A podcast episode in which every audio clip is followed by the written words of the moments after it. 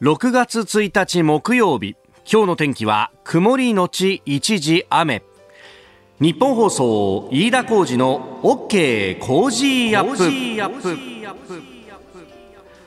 朝6時を過ぎました。おはようございます。ニッポン放送アナウンサーの飯田浩司です。おはようございます。ニッポン放送アナウンサーの新行市佳です日本放送飯田浩二の OK 工事アップこの後8時まで生放送です、えー、今日から6月ということであります。まあねあの電気料金などなどいろいろ変わるところもありますんでまあ後ほど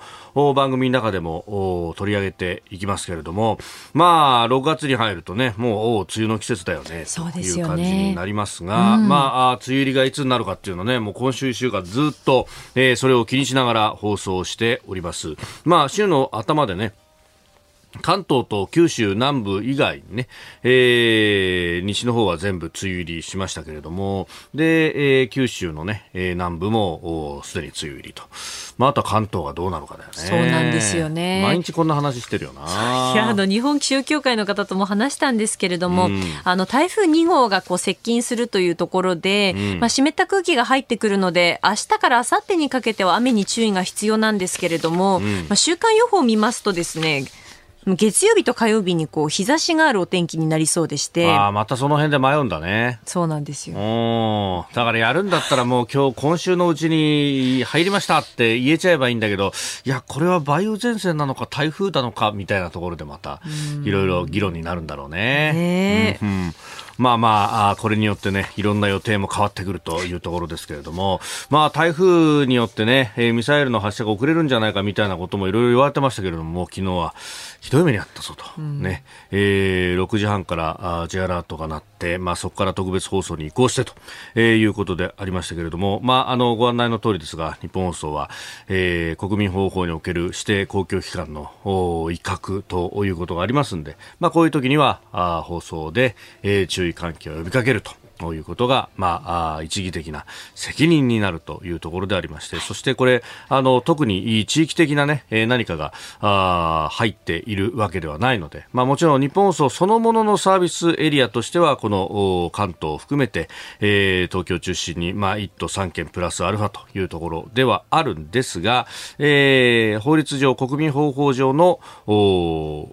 地域の規定というのは別にありませんからというところで、うん、まあ、ああいった放送になったというところであります。はい、まあ、今日はね、えー、これが各紙一面トップというところでありますんで、まあ、後ほど専門家の方にもね、聞きながら、えー、いろいろ深めていこうと思うんですが、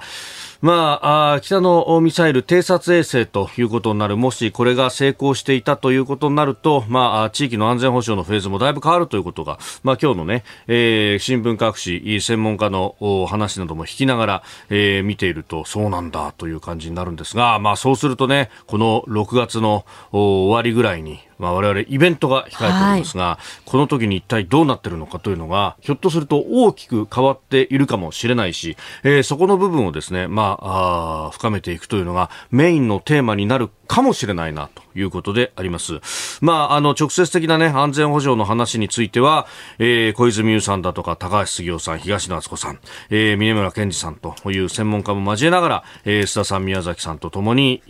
深めていきますし、また、このね、えー、安全保障ということで言うと、経済安全保障というのも非常に大事になってくると。で、えー、政治経済については、高橋洋一さんや、飯田康之さん、佐々木俊直さんとともに、えー、深めていこうと。え、思っております。えー、また、政治に関してはね、えー、私だと、自由民主党参議院議員作家の青山千春さんとの対談というの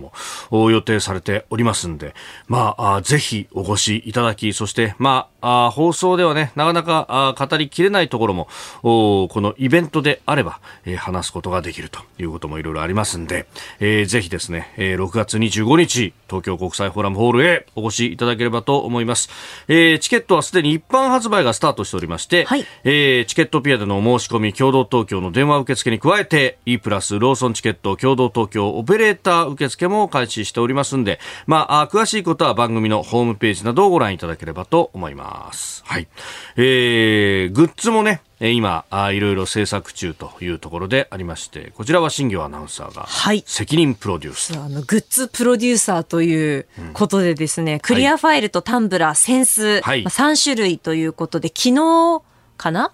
デザインが、まあ、全部仕上がって。ほう、そうなんだ。はい。まだね、えー、完成版はあ、サンプルは手元に届いておりませんので、また、それが来た時には、ね、来た時にはちょっとずつこうご紹介していけたらと思うんですけれど、うん、まあ今の時点でどうかっていうのを飯田さんにちょっとちょろっと見せたじゃないですか、この間。はいはいはいはい、はい、どうですか、感想は？いやすごいのができたね。あの、正直な話、はい、イベントとはほぼ関係ないという感じの、そうですね。えー、えー、新業の趣味全開となっておりますので、ぜひご覧いただければと。はい、えー、番組じゃないわ、イベントでしか手に入らない。そうですね。はい。イベントにお越しいただいた皆様にこう、お手に取っていただけるようにですね、本当にいろいろ考えながら、はい。作りましたので、愛情を込めて。えー、えー、ぜひ、まずは会場にお越しいただかなくては、まあ正直見ることもできないということでございますんで、えー、チケット6500円、ぜひお越しいただければと思います。詳しくは、まあ番組ホームページからリンクも貼っておりますんで、イベントの公式ホームページをご確認ください。ここが気になるのコーナーです。えー、スタジオ長官各紙が入ってまいりました。まあ、昨日、北朝鮮が発射した弾道ミサイル、まあ、これについて、えー、一面から展開というところが多いですね。えー、朝日、毎日、読売、それから産経と。えー、いうことで4紙は一面トップであります。朝日新聞北朝鮮衛星発射し墜落。軍事偵察目的2回目を早期に、えー、毎日新聞北朝鮮衛星発射失敗エンジン異常公開、えー、黄色い海ですね。イエロー市に落下と、えー、ということでまああのー、そしてうん。読売北偵察衛星発射失敗ミサイル技術早急に2回目、えー、航海墜落下沖縄に警報、えー、産経新聞北衛星、えー、偵察衛星発射失敗、日本政府弾道ミサイル警戒沖縄に J アラートということで。まあ見出しをこう読み上げるとね似たような感じなんですけれどもおっと思うのがですねうん読売それから毎日、えー、産経と。えー、3紙は、えー、カッコをつけて、まあ、読売と産経は全く一緒の見出しですが、括弧をつけて偵察衛星というふうにやっていると。で、毎日も括ッコ衛星括弧閉じ発射失敗というふうにやっているんですが、えー、朝日新聞は北朝鮮衛星発射し墜落と括弧をつけていないというですね。まあこれ、あの、日本政府の正式な発表では、まあ衛星の打ち上げではなくて、これは弾道ミサイルの発射なんであるということなんで、うん、そうすると、括弧をつけてですね、まあある意味、いわゆると、あるいは向こうはそう言ってるよということで、この括弧をつけるんですが、朝日新聞は括弧をつけずにですね、この見出しだと、北朝鮮側のに立っているかのようなですね、えー、見出しになっている、まあ、各地のスタンスがあいろいろとわかるなという感じになっております、えー、そして気になるニュース。いやこれはね結構こう深刻な話なんですが、まあ、各紙国際面などで、えー、取り上げておりますけれどもアメリカのインド太平洋軍、まあ、このねインド太平洋地域を統括する軍の司令部が発表しておりましたけれども、うん中国の戦闘機がアメリカの、まあ、航空機、まあ、調査機ですけれども、このですね、えー、に接近をしたというニュース、まあ、それを映像付きでね、えー、出してきているということが出てきております。あの、南シナ海で、えー先月、まあ、5月の26日に起こった出来事ということなんですが中国の戦闘機 J16 というものがアメリカ空軍の電子偵察機 RC135 の正面を横切って、えー、飛行を妨害したとを発表しましたでこれ映像ももう出ているんでネット上でご覧になった方もいらっしゃるかと思うんですけれどもあの航空機っていうのはこうエンジンがあってそこの後ろからですね、まあ、圧縮された空気をものすごいスピードでガッとこう押し出すとそれによって推進力を得て飛んでいるということがありますんで、えー、飛行機の真後ろっていうのはものすごい風が起こるんですね。で、あのー、これかなり遠くでも相当な風があの吹いてくるというのが、あのーカリブ海に浮かぶですね、セントマーティン島というところがあって、そこにあの、飛行場があるんですけど、飛行場の滑走路が、えー、の、ちょうど先端の部分がですね、えー、その先にこうビーチがあって、で、道路があって、って。でそこにこう人が結構集まるみたいなところがあってなんで集まるかっていうと飛行機が飛び立つ時にその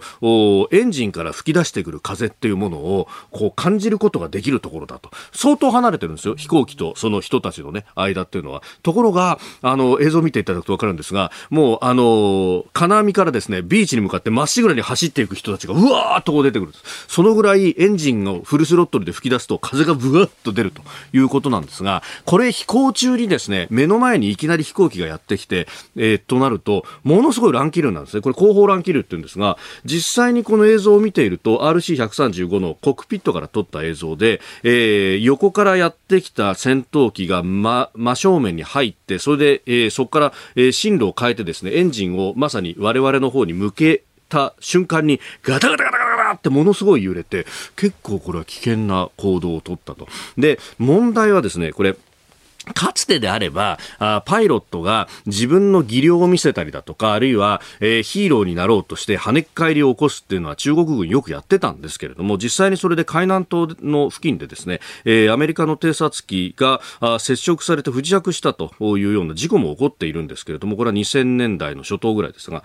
あの、今ね、その中国の戦闘機と対峙をしている沖縄の航空自衛隊の関係者の人たちに聞くと、いや、昔はそういうことありましたけど、今相当規律立ってますと。で、えー、ここまで来たら必ず反転するっていうのをポイント決めてやるとか、作戦行動はしっかりとやってきていて、そして国際法の理解というのも非常に進んでいるということを言っていました。ということはですね、今回のこの行動だってこんな危険なことなんですけれども、これを、うん、あの、現場の独断でやっているはずがないと。いうふうに考えると、こういったことを作戦行動でやって挑発してくるというのは非常に危険な行動で、だからこそ現場同士、あるいは、え、軍のトップ同士がどういうことがあったんだっていうのをきちっと理解しないと、本当に偶発的な衝突になってしまうということがあるので、えー、明日から開かれるシンガポールでのアジア安全保障会議においてですね、えー、米中の防衛トップ、防衛大臣と国防大臣、国防長官が会談をしようということをアメリカが投げかけていたんですが、中国側はこれを拒否したということが発表されております。これがいかに危険なことであるかということと、エスカレーションをきちっと管理するということを、あの、中国が本当に理解しているのか、理解してないからこそ危ない。そして、これは南シナ海で起こったことですけれども、東シナ海、沖縄の周辺、何が起こるかわからないということも合わせて頭に入れておかなくてはならない。これが我々が置かれている今の現状であろうと思います。そんなことも6月25日のイベントではおそらく話すことになるであろうと思います。5学期になるでした。この時間からコメンテーターの方々ご登場。今朝は、第一生命経済研究所首席エコノミスト、長浜俊弘さんです。おはようございます。おはようございます。よろしくお願いします。よろしくお願いします。さあ、まずはですね、えー、6月1日ということで、いろいろまた物の値段が変わってくる。そんな中で、家庭電気料金7社が今月から値上げと。いうニュースであります。まあ、もともとこのね、値上げについてっていうのは発表はされていましたけれども、この、結構地域会社でばらつきがあるなというね、うん、感じですね。やっぱりあの原発を動かしている宮殿と関電ですか、うん。うん、まあ、ここは値上げしないってことなんで、はい、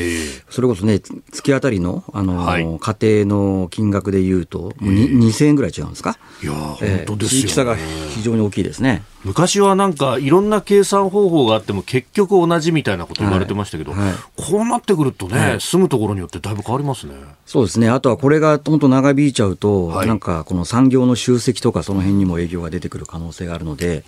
まあそういった意味ではね、まあやっぱりそうですね。後でもまあ原発の話も出てくるのかもしれませんけども、やっぱりね、あの安全性をしっかりと確保した上で、ええ、まあできるだけ早めに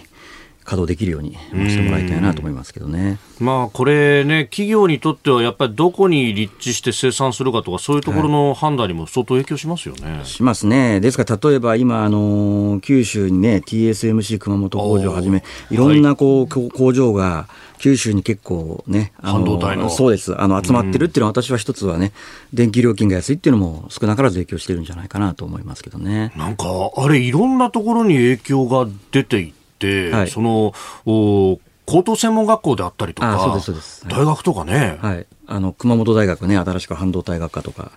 できますし、はい、高専も、はい、半導体教育の拡充で、でかつ、もう技術者のその人材争奪戦で、もう賃上げが結構進んでいて、はい、まあ、非常にもうね、あの九州経済、今、いいですよね、相対的に、はい。日本全国で見ても。はいなんか昔はね、あの、トヨタもあるし、中部地方が一人勝ちで引っ張っていくんだみたいな話ありましたけど、はい。はい、そうでもなくなって、重心変わってきてます変わってきてますね。ですから逆に言うと、まあそういった動きが全国に広がっていけばですね、だから日本経済全体で、はい、まあ結構ね、地方経済の底上げみたいな形で、いい方向に行くと思うんですけども、まあ残念ながらね、やっぱりこうね、電気料金があまり高いってなっちゃうとですね、まあ集積にもやっぱマイナスになっちゃうんで、ここやっぱりね、あの平準化していってほしいなというふうに思いますけどね。これね、あの電気料金の、まあ、今後の推移ということで、記事にもなってますけれども、はい、7月になると、今度は、はい、あの補助金がちょっと出るから、またちょっと安くなるかもみたいなことを言われますが、これ、燃料費調整制度のやつですかね。あなるほど、燃料費調整制度か、そうですあの化石燃料が下がってるので、ええ、それで下がるんですけど、ただ注意が必要なのが、今あの、これで政府の経済対策で、あの2割ぐらい、電気料金下がってるじゃないですか、ガス料金が。はい、これ、期限9月末までなんで、でそこでやめると、あの、はい、そこから一気に2割 ,2 割ぐらいドーンってまた電気料金上がるので、なるほど。で電気料金って言ったら、もう生活必需品じゃないですか。そうですね。結局、電気料金の値上げって、実質的な可処分所得の低下につながるので、はい。まあ、そういった意味でやっぱり景気への影響というのも、まあ、無視できないと。思いますね。あのガソリンの方の補助金に関しては9月で、はい。はい。はい、まあ、段階的にもうすでにさ、ね、削減していくみたいな話が出てますよね、はい、ただ、ガソリンについては、私の計算に基づけば、ですね、え実はもう化石燃料が、まあ、あの原油価格が下がっているので、えええー、それで計算すると、まあ、実は9月にやめても、ガソリンはそんな上がらないと思います。でも電気の方は痛い電気は上がると思います。なるほど、はいえー、足元の経済、これからというところ、また、あ時間改めて解説をいただこうと思っております。えー、今日も永濱さんよろしくお願いいたします。よろしくお願いします。日本最大級の討論イベントついに開催飯田浩二の OK コージーアップ激論有楽町サミット in 東京国際フォーラム出演は青山繁晴須田慎一郎宮崎哲弥峯村健司小泉悠高橋杉雄ほか終わりの見えないロシアのウクライナ侵略。激しさを増す米中対立。そして相次ぐ北朝鮮のミサイル発射。激変する国際情勢。日本はどこへ向かうのか。最強の論客たちが集結して大激論。一緒に考えて希望を見出しましょう。6月25日日曜日。会場は東京国際フォーラムホール A チケット絶賛発売中。有楽町サミットで検索。あなたと一緒にニュースを考える飯田浩二の OK 工事アップ。コメンテーターの方々と7時をまたいでニュースを掘り下げます。えー、今朝は第一生命経済研究所首席エコノミストの長浜俊弘さんです。引き続きよろしくお願いします。よろしくお願いします。まず株と為替の動きをお伝えしておきます。現地5月31日のニューヨーク株式市場ダウ平均株価は前の日と比べ134ドル51セント安い。3万2908ドル27セントで取引を終えました。ハイテク銘柄中心ナスダック総合指数は82.14ポイント下がって1万2935.29でした。一方円相場は1ドル139円30銭付近で取引されております。えー、ダウ平均、そしてナスダックも下げました。これどう見るべきですか？そうですね、まあ、あの今回は例えばあのベージュブックというね、あのアメリカで蓄連銀経済報告が出たんですけど、はい、まあ、それで結構減速が確認されたりとか、はい、まあ、あとはアメリカの消費者信頼感も悪くなったりというところで、はい、まあ、これであれなんですね、あの FRB のあのボードメンバーの複数の方が、6月の利上げは先送りみたいな発言をしていて、まあ、景気の懸念が強まっているのかなと。で、これで、まあ、実は若干円高も進んでいるので、はい、まだ日本市場空いてませんけど、まあ、先物、今の状況で見るとですね、はい、よりは、まあ、日本株も結構下がりそうだなという状況になってますね。なるほど。はい、えー、アメリカ経済についても後ほどお話をいただこうと思います。えー、ではまずは日本の足元の経済、こちらのニュースです。5月の消費者態度指数3ヶ月連続で改善内閣府が昨日発表した5月の消費動向調査によりますと向こう半年間の消費者心理を示す消費者態度指数が前の月と比べて0.6ポイント上昇の36.0でした。上昇は3ヶ月連続で基調判断は持ち直しているとし前回から据え置きとなりました。えー、1年4か月ぶりの高水準だということでありますが、まあ、足元の経済をどうご覧になります？そうですね。あの、まあ、ざっくりと製造業とにあの非製造業の二極化、非製造業の方はやっぱりそのコロナ禍の利用分というところで、はい、あの回復してるんですけど、ただあの、消費者態度指数見てもそうなんですけど、とはいえ、まだコロナ前の水準までまで戻ってないんですね。はい、で一方で非製あ製造業の方はまあ昨日のね、えー、日本の鉱工業生産とか、あの中国の製造業 PMI なんか見ても分かるんですけど、はい、やっぱり去年の秋ぐらいから、まあ、製造業は世界的に、まあ、調整局面なのかなというところで、まだその調整終わってないと、まあ、いうところで、まあ、二極化しているという状況だと思いますね。PMI、購買担当者指数ですか、はいはい、まあ、ね、これ、仕入れる人たちがやっぱり生産とかを見ながら仕入れるから、この数字悪いってことは、はい、あ先行きあんまり良くないのかなってことになってくるわけですかね。そうですね。であと特にまあ中国なんかが4月、5月と2か月連続で悪いんですけど、はい、何気に市場で今、警戒されているのが、えー、あのやっぱ中国でまたコロナが増え始めてきていて、はい、そういう報道ありますね。もともと中国ってね、ゼロコロナ解除で、今年は景気結構いいんじゃないかと、期待されていたところがですね、はい、ちょっと思わぬ今、展開になって、ちょっと警戒感強まってるっていう状況になってますね。それもだから昨日日本株一番下げたようなそれですよね。中国中国経済です。はい、うん。これ、まああのね、各国際機関の先行きの予想などで見ると、はい、やっぱ欧米は物価の上昇もあって、ちょっときついんじゃないかと、でここは中国が引っ張るんじゃゃないかという、はい、その中国が、はい。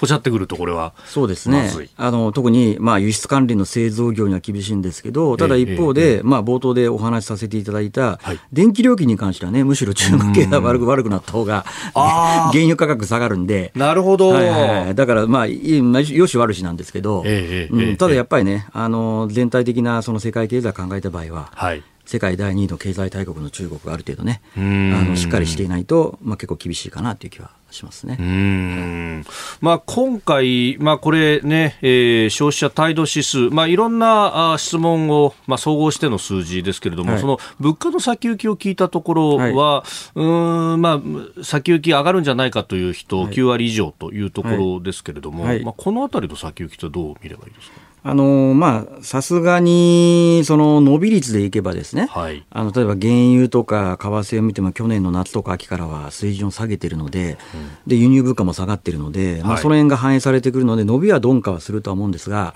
一方で、まあ、これは若干意味もあるかもしれませんけど、まあ、今回の40年ぶりの世界的なインフレで、うん、えー、日本企業がですね、これまで価格転嫁に臆病になっていたところが、はい、半ば強制的に価格転嫁、値上げをすることによって、あ意外にいけるなっていうことで、ですね。結構やっぱり値上げの勢いが強まっているってことからすると、はい、あの当初の想定よりは結構インフレは下がらない可能性もあるかなと、でそうなってくると何が起きるかというと、もしかしたら、はい、あ日銀の金融政策ですね、ここがあの例えばイールドカーブコントロールの修正とかですね、これね、あの当初、上田総裁が就任した最初の頃はですね、はい、思ったよりもなんか、ね、修正に慎重だなっていうところですごい円安が進んだんですけど、ただね、インフレがやっぱり思ったほど落ちてこないということになると、はい、まあ、意外に早めの修正の、まあ、警戒もあるかなという。気はしますけどね。うん、はい、これね、あのまあ、物価が上昇していく、まあ、はい、そうすると、家計で考えると、当然、可処分所得がね、これまた目減りしちゃうってことになりますもんね。そうですね。だから、あとは、まあ、これが実は、あの、今月の6日にですね、あの、4月分の毎月勤労統計っていうのが出て、そこで、それこそ30年ぶりのね、あの、賃上げ率が反映された、賃金のデータ出てくるんで、まあ、それがどれぐらいになるか次第で、結構ね、賃金上がってれば、うん、まあ、それなりの物価上昇は耐えれると思うんですけど、まあ、それがね、思ったほどじゃなかったってことになると、はい、やっぱりそうですね、なかなか実質賃金プラスっていうのも難しいと思うので、うんまあ、ここは注目かなという気はしますね。まあ、今のね、総合でまあ3%台で、はい、これで賃上げもあれば、意外と好循環じゃんになるかもしれないけれどもというところですか？でもやっぱり多分3%のままインフレがいっちゃうと、多分さすがにそこまで名目賃がいかないと思うので。なるほど。7時またいで続きます。さあ日本の経済について、まあ、物価の上昇とそして賃金上昇についてお話をいただいておりますがこれ、どのぐらいの、はい、まあ、物価水準であれば賃金と見合うと考えられますか、はい、えーとまあ、あの30年ぶりの賃上げってことで、はい、春闘の賃上げ率が、まあ、だって今の集計だと3.7ぐらいなんですね。でただこれ3.7って定期昇給分も入っていて、まあ、だ定期昇給分が大体1.8って言われてるってことからするると、まあ、あのいわゆる名目賃金ベースで多分、うん、1%台後半、まあ、2%前後ぐらいだと思うんですね。はい、となると実質賃金プラスになるためにはインフレがやっぱり2%下回ってこないとプラスにならないので。となると足元ではねまだ3%超えてますから、はい、やっぱりもう少し下がってもらわないとなかなか家計の購買力っていう意味ではちょっと厳しいかなという気はしますね。なるほど、はい、そうするとね、これ、賃金の伸びが弱いと、はい、もう物価の上昇圧力で結局内需は冷え込んだまんまみたいなことになり続けるんですかね。そうですね。まあとはいってもね、あの、一方であのコロナにおけるその強制貯蓄なんかがあるので、はい、多分そのまあ旅行とかですね、えー、まあそういったコロナでこうね強制的に抑制された需要は堅調だと思うんですけども、うん。えー、一方で今あの物価上昇の相当な部分って食料品の値上げで占めてますので、はい、となるとそういった、えー、日常生活で使うような食料とか生活必需品については、やっぱ引き続き、ね、節約志向っていうのはやっぱ変わらないんじゃないかなっていう気はしますけどね。うん。まあ、そのコロナで抑制された部分の、まあ、一時的な需要は出てくるけれども、はい。はい、これ、その内閣府などが試算する需給ギャップで見ると、まだマイナス、はい、そうです、まだ7兆円ぐらいマイナスです。はい、うん。そうすると、内需が本格的に立ち上がるまでは、まだちょっと、こう、タイムラグがあるってことですか？そうですね、やっぱりあの需給ギャップがなくなって初めて完全雇用で経済の正常化ってことなので、となると、やっぱり日本経済っていうのはまだあの病み上がりの状況というか、まだ正常化してないっていう意味では、まあ、本来ではね、もう少しこう、はい、景気対策とか必要なんですけど、えー、むしろね、負担増の話ばっか出てるんで。引き締めの話とかね、うんはい、増税の話がちらほらと。うん、ですよね。だからちょっとね、拙速な出口はちょっと、うん、慎んでほしいなというふうに思いますね。なんかそれ、前もちょっと物価上昇したら、もう緩和やめろとか、はい、20年前とか10年前とかもそんなような話が日銀の、はい議事録見ると出てくるような気がするいやそうです日本経済もずっとそれで毎回失敗してるんですよね、ちょっと良くなると、まあ、すぐ閉めちゃうんで、はい、それでずっと正常化を逃してるので、まあ、今回はそういう失敗はね、しないでほしいなというふうに思います、はい、それからあのアメリカの経済についての話も、はい、出てきてますがあの債務上限問題について、はい、この法案を、日本時間の、まあ、この後、はい、うん、9時ぐらいかな採決をするという話が出てますけれども、これどうですか？あの、まあ、実はマーケットでは、ええ、まあ、これはほぼ警戒してないというかもともと債務上限問題ってね、あの議会がねじれたら大体起きるものであって、とりあえずまあプロレスやって、はい、まあ、たまにね、ええ、あのね、政府閉鎖とかなることはありありますけども、はい、まあ、今回とりあえずね、一応合意はしたし、え、まあ、あ無警戒の状況なんで、まあ、多分大丈夫だと思いますけど、まかり間違ってね、あのそうじゃなくなれば、当然マーケットは動くと思いますが、とそれよりもやっぱりマーケットは今晩発表される、はい、アメリカの、あ、明日か、金曜日になる、はい、あのアメリカ雇用統計。雇用統計。はい、はい。で、これなんでかというと、やっぱりね、アメリカ見ると、はい、少し前まではそれこそね、あの7月にも利下げ盛り込まれていない状況だったのがですね、そね。それが、あのインフレが思ったほど減速しなく、むしろ加速してるってことで、はいえー、まだ利上げが必要だというところで、まあ、これがね、あの6月利上げが7月利上げは分からないんですけど、はい。まあ、これを見る上で、まあ、やっぱり雇用統計が非常に重要なので、で一応、雇用者数の伸びが、はい、コンセンサス19万5000ぐらいだったと思うんですけど、非農業部門の、まあ、そうです、だこれ上回るか下回るかで、はい、まあ、結構マーケット動くんじゃないかなっていう気はしますね。あこれが19万5000上回ってくるということになると、はい、あまだ雇用は強いなと。強いな、だからもう利上げ、だから今、多分今の状況だと、ええまあ、あのまず7月までには多分1回利上げっていうのが結構織り込まれてるんですけど、まあ、6月はとりあえず制度を置いて7月かなみたいな感じなのが、はいあのそうです。雇用統計がね、ええ、ちょっと強いぐらいになるかもしれないけど、結構大幅に雇用統計で触れるので、結構大幅に増えたりとかすると、はい、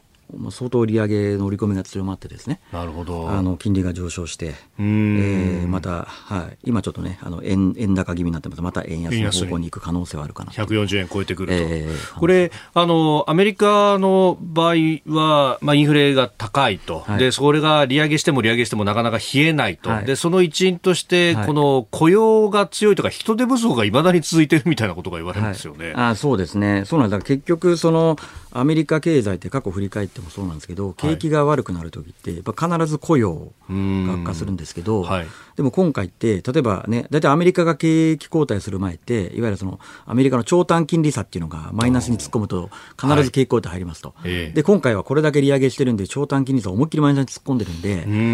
で、で、多くの市場関係者は、もうアメリカ景気後退だって思ってたのが、はい、思ったよりもかかなり景気強いので、でまさにおっしゃる通り、雇用の方がね、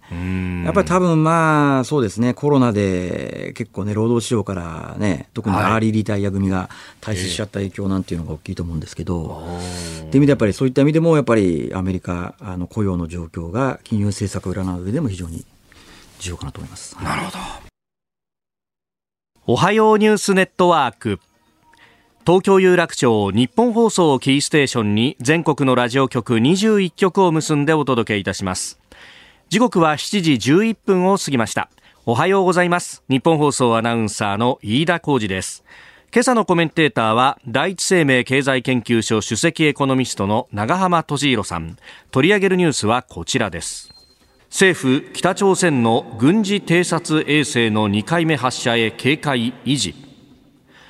浜田防衛大臣は昨日北朝鮮が早期に軍事偵察衛星の2回目の打ち上げを目指す宣言をしたことを踏まえ次のように述べました。防衛省としては引き続き、えー、必要な体制を構築していきたいというふうに考えております。あの北朝鮮の発表した6月11日まで、えー、今日からですねあったわけでありますので、われわれといえば、少なくともその間は、その体制というのはですね今まで通りということになろうかと思います。まだ期間残っておりますので、それはわれわれとすれば、対応はしっかりしていきたいというふうに考えています。えー、昨日北朝鮮が弾道ミサイルを発射した、まあ、これを受けて記者団の質問に答える浜田防衛大臣の様子をお聞きいただきました、まあ、政府は弾道ミサイルの可能性があるものとしているというところですが長山さん、はい、これまあね昨日朝方というところで、はい、えー、驚きましたよ。ね、まずね。そうですね。で、まあ、マーケットを見ててもですね、はい、やっぱりこういったね、いわゆる地政学リスクの高まりっていう時は、まあ、リスクオフに動きますから、実際にね、マーケット見てても、為替やっぱり円高に触れましたし、はい、まだ日本市場空いてませんでしたけど、まあ、日経の先物なんかもですね、はい、下げたりとかしたので、やっぱり影響は出てますね。はい、まあ昨日のね、日経平均の終値も下げていたと。はいいうところ、まあ、この辺も地政学のリスクっていうのも頭に入れながらという感じだったそうです、まあ、主因はもう中国経済の悪化懸念なんですけど、一部はやっぱりその地政学リスクの高まりっていうのもですね、まあ、福音としてはあったと思いますね。うんまあ、これね、えー、北朝鮮が予告している期間は6月の11日までということですので、まあ、まだ今後も警戒が必要というところであります。で、この時間はですね、朝鮮半島の安全保障がご専門、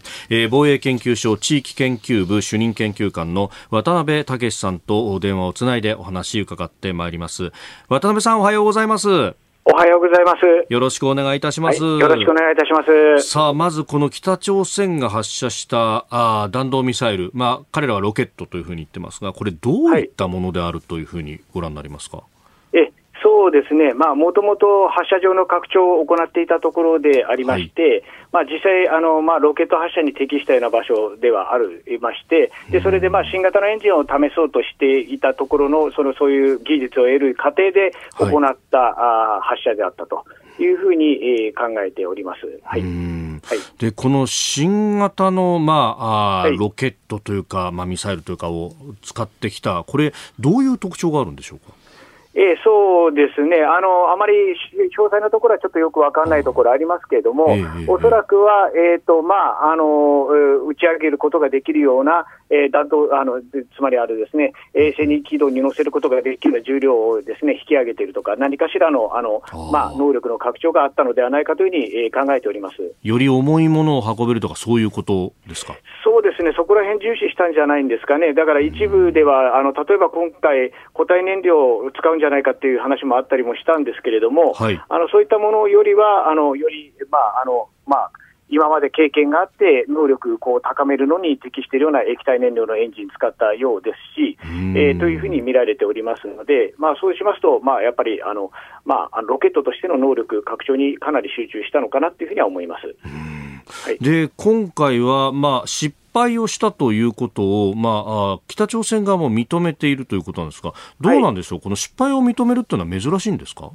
えーと、そうですね、昔の北朝鮮としてはあまりなかったことですね、えー、でまあ、失敗したものを成功というふうに言い張るような国ではあったんですけれども、はい、まあ、最近、あのまあ、金正恩の世襲後、その傾向が強くなりましたが、はい、えーとまあ、あのなんていうか、えー、そこら辺はあのなんですかあの実際に出来上がったものにを基盤に本当の情報を基盤にプロパガンダをやるようなところがあります。うんはい、で今回のこの失敗、なんか2段目に展開できなかったんじゃないかみたいなことも言われてますけれども、はい、そういう理解でいいんですか、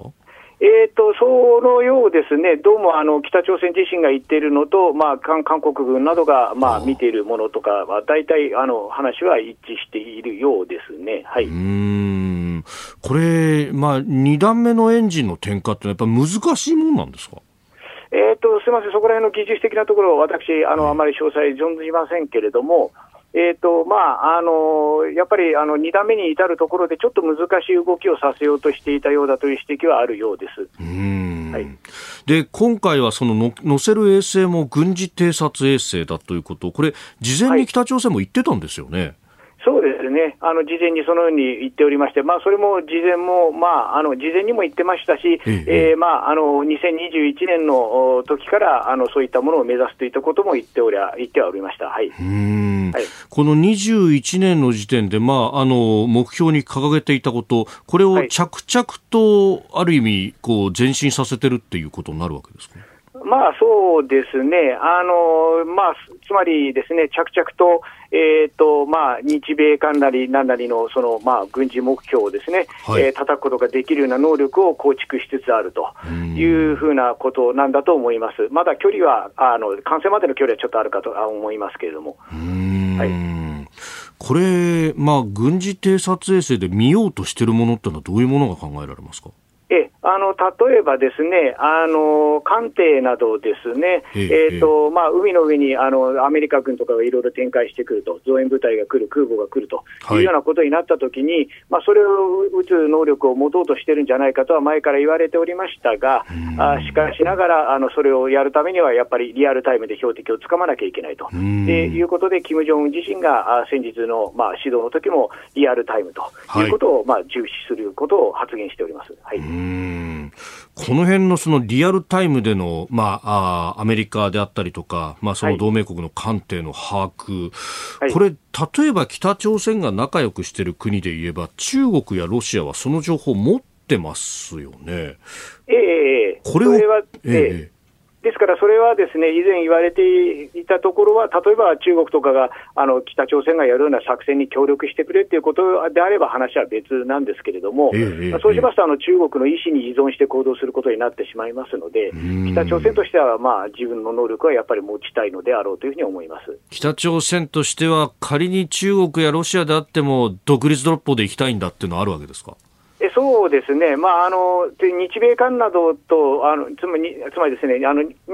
アメリカ、日本と韓国とアメリカとの協力なんかイメージすると、ちょっと違うところはありまして、ええ、やっぱりあの、えー、合同で訓練したりするような経験とかもあまりない国でなんですね、中国との関係ということになってくると、はい、そうすると、まああの、そこら辺は独自性っていうのは欲しいかなというふうには思います。はい、なるほど、そっか、はい血の遊戯なんて言いますけれども、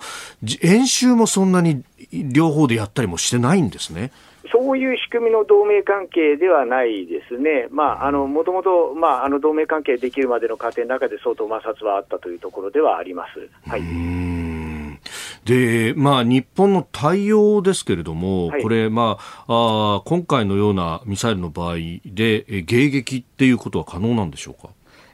えあのですね、まあ、能力的には可能というふうに言うことになるかと思いますけれども、その確実性というところを考えていったときには、はい、あのまあ、どのぐらい各種のセンサーから、あるいはあの日米韓協力での情報の共有というところからですね、あの状況をですね、えー、素早く把握できるかというところに、えー、かかってくるかと思います。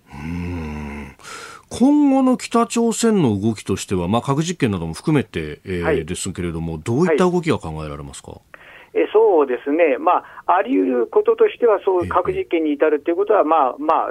可能性、あまり排除できないんだと思います。えーと、つまりですね、かつての衛星発射の例としては、例えば、はいあのですね、こう衛星を発射して、ですね、まあ、でこれ第2回核実験の時って、ちょっと前にありますけども、はい、あの衛星を発射して、あのこれ、非難が出ることをあの、ここで正当化して認めてくれるっていうふうに期待してるんじゃなくて、非難が出ることを期待してるんですね。で非難がえ非難を受けたことをもって、我が国の自主権を侵害したなと、えー、だからわれわれは核実験をせざるを得ないとかなんとかっていうような形のを取っていく時があります。はいなるほど、はいはい、もうその呼び水としてこういう打ち上げをやってきていると。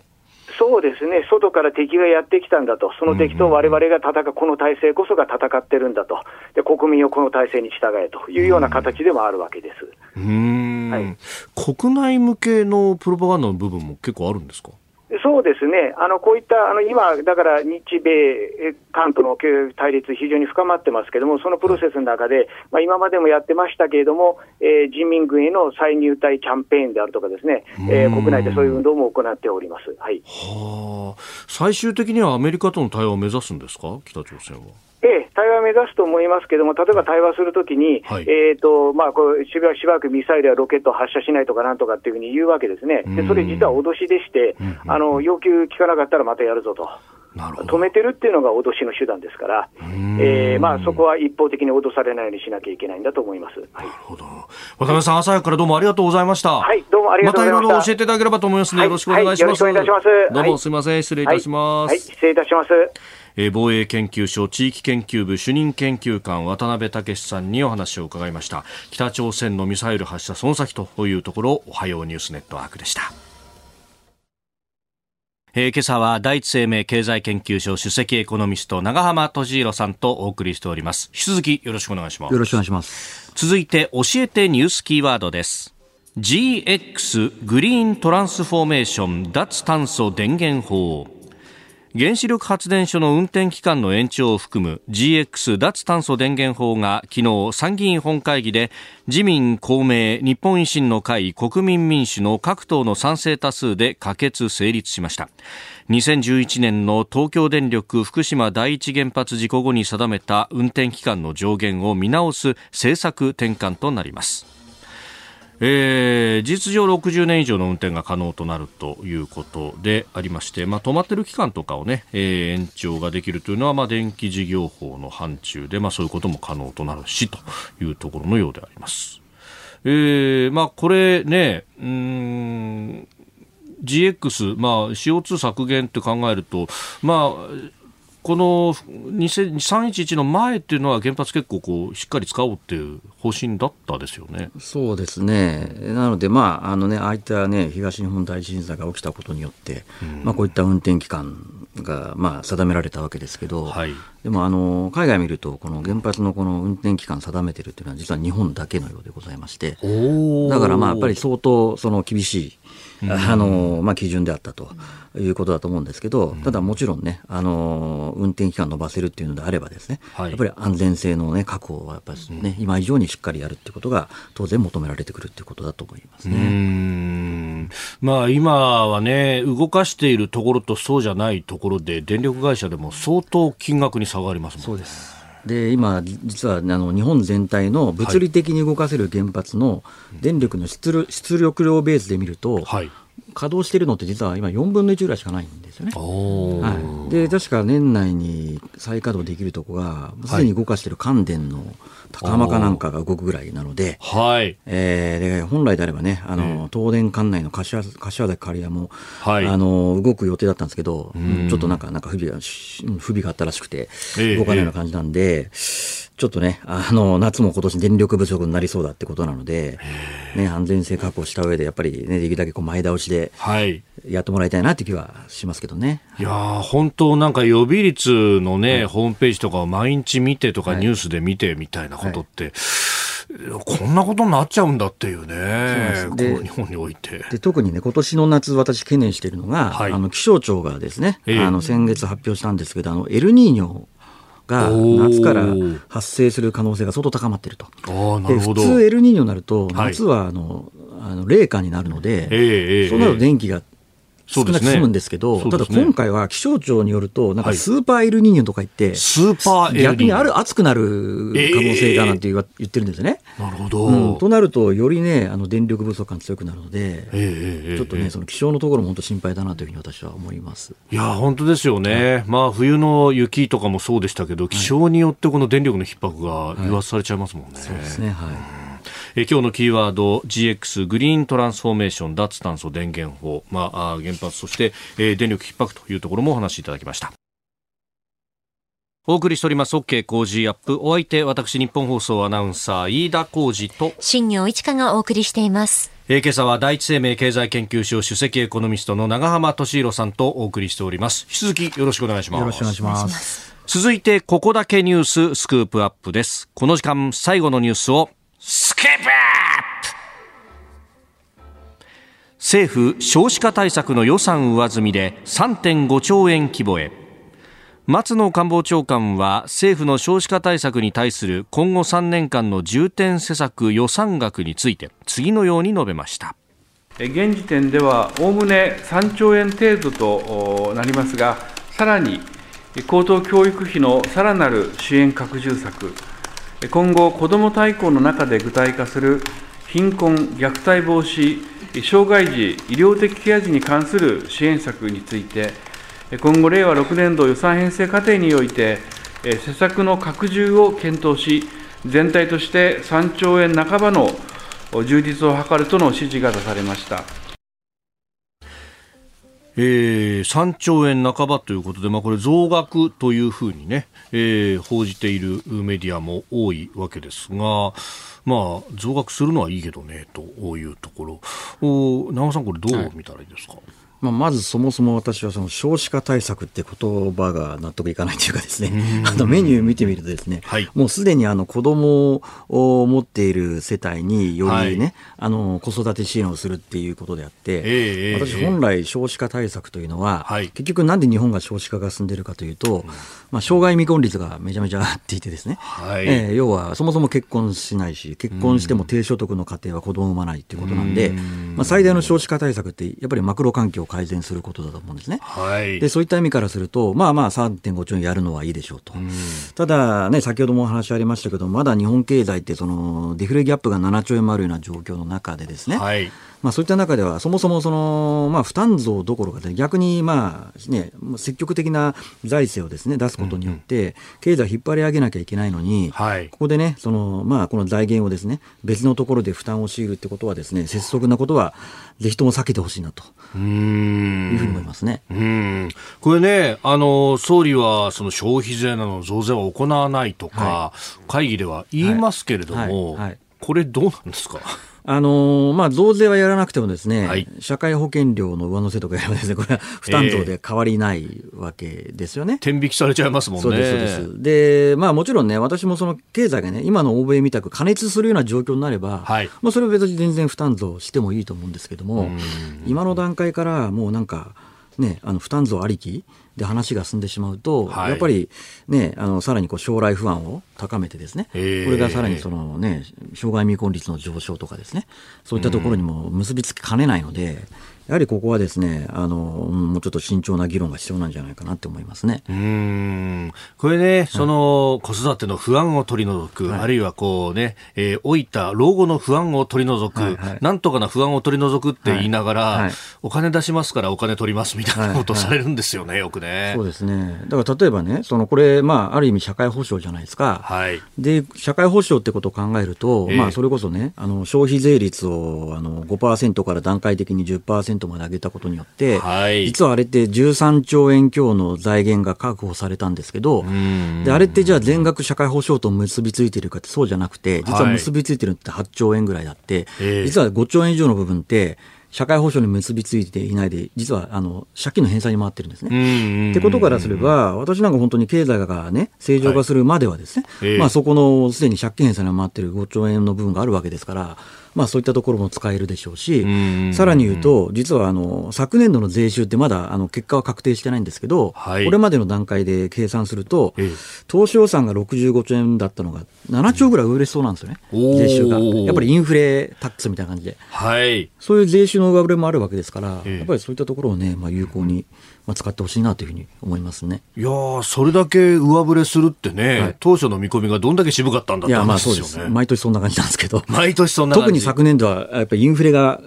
高くなったんで、すごい税収増えたんですよね。うん。でね、あの今年だって、これだけ為替が円安になっていて、はい、これ大変だみたいなこと言いますけど、はい、輸出企業なんか空前の利益出してますよね。そうです。実は円安って、あの中小企業の時にはマイナスなんですけど、中小企業ってもともと税金払ってないところが多いんで、税収だけで考えると、円安ってめちゃめちゃ税収にプラスなんですよね。なるほど、はい、稼いでる大企業に関しては、稼いだ分だけ法人税払うし。中小企業のマイナスが響いてこないので、なるほど。うん、で、かつ今年度は30年ぶりの賃上げじゃないですか。はい。多分今年度税収さらに上振れすると思うんですよね。ああ、なるほど、うん、賃上げする分だけ、まあ、使えば消費税も商品に回るし。そうです。だからそういった意味でね、うん、3.5兆円とか、防衛増税の1兆円分なんて全然税収の上振れで賄えちゃうんじゃないかなって個人的にはしてるんですけどね。確かにそうですね。はいなんか、そういう話って出てこないですね。うん、まあ、できるだけ、そうです。なんか、そうですね。あんまり多分言いにくいっていう人が多いんでしょうね、やっぱ。いろんなところ配慮して。いろんなところ配慮して。やっぱね、一度こう、税率を上げてしまうと、はい、本当はでもね、これ、税率だって、はいもうちょっと機動的に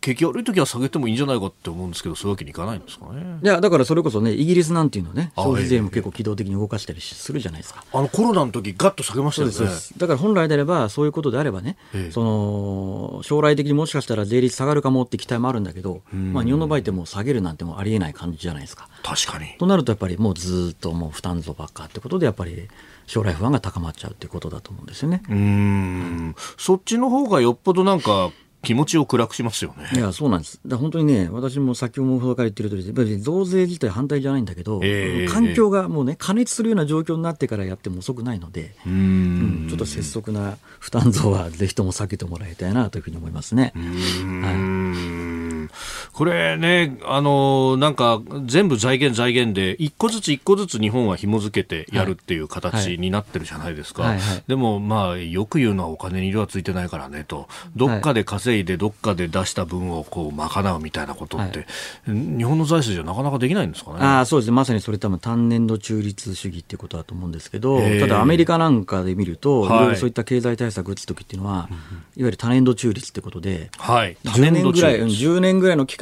で、あのね、収支を合わせるっていうことをやって、最初はだからやっぱり脱走が多いわけですよね。はい、まあ、そういうことをやることによって、まあ、最初はその経済のプラスの効果っていうのを重視をして、えー、少し長い目で考えて、はい、えー、まあ、自然増収なんかも含めてですね、えー、まあ、税収を中中立していくと。まあ、そうやらないとね、まあ、経済対策の意味がないので、まあ、日本もね、ちょっとずつ変わってきてはいるんですけど、はい、あのよりそういう方向に行ってほしいなというふうに思いますね、はい、ちょっとずつ変わってきてるっていうのは、ちょっとずつその多年度予算でやる部分が出てきてるんですか、例えばグリーントランスフォーメーション債なんかは、はい、あれはそうですね、まあ、多年度中立の考え方。に結びついていて、で、一つね、その単年度中立にすることのメリットって何かっていうと、はい、要は単年度中立だと、あの、なかなか減税ってやりにくいんですよね。単年度中立だと、はい、単年度でこう収支合わせなきゃいけないんで、ええ、給付金とか補助金の割合が多くなっちゃうんですけど、なるほど。やっぱりね、単年度中立にするほすればですね、え、減税がやりやすくて、でやっぱ減税の方が補助金とか給付金よりも需要喚起の効果大きいので、うん、そういった形で多年度中立にして、まあ、減税とかの比率を高めていけば、同じその財政の支出の額でも需要喚起の効果が高くなると思うんでむしろそっちの方が将来の財政にはプもうプラスになると思うんで、えー、だからそういう方向に行ってほしいなというふうにまあ実は私もあの経済財政諮問会議の、はいあのはい、特別セッションでそういうことはお話はしてさせていただいたんですけどね。えー、長間さん、本当あの資料とかもねホームページを見ると載っていて、こうさまざまその海外のトレンドであるとかも含めて、あのお話しされているんですけれども。報道される経済財政諮問会議のニュースって、やたらとそのとにかく今は引き締めるべきだとか、そういう委員の方の声ばかりが出てくると不思議だなと思いながら見てるんですよね。まあ、メンバーもそういう方のメンバーの割合が多 かったので、まあ、必然的にそうなっちゃうのかなっていう感じはしましたけどね。はい、いやあの本当体張って頑張ってらっしゃいますよね。はいえー、あの本当ご興味ある方ホームページを見ると実はいろんな資料がね公表されてますんで議事録も出てますんではい。うん。えー、ということでスクープアップ、まあ、少子化対策の話から、まあ、政府全体の経済対策あるいは予算の立て方というところまでお話をいただきました、えー、このコーナー含めてラジコタイムフリーポッドキャスト YouTube でも配信してまいります。番組ホームページをご覧ください。あなたと一緒に作る朝のニュース番組飯田浩二の OK コージーアップ日本放送の放送エリア外でお聞きのあなたそして海外でお聞きのあなた今朝もポッドキャスト YouTube でご愛聴いただきましてありがとうございました。飯田浩司の OK Cozy up 東京有楽町ニッポン放送で月曜日から金曜日朝6時から8時まで生放送でお送りしています。番組ホームページでは登場いただくコメンテーターのラインナップや放送内容の原稿化された記事など情報盛りだくさんです。また公式ツイッターでは平日は毎日最新情報を配信中。ぜひチェックしてみてください。そしてもう一つ飯田浩二アナウンサーが「夕刊富士」で毎週火曜日に連載中。飯田浩二の「そこまで言うか」こちらもぜひご覧になってください。忙しい朝そして移動中ニュースを少し深く知りたい時。ぜひ AM、FM、ラジコはもちろん日本放送のポッドキャスト YouTube でお楽しみください。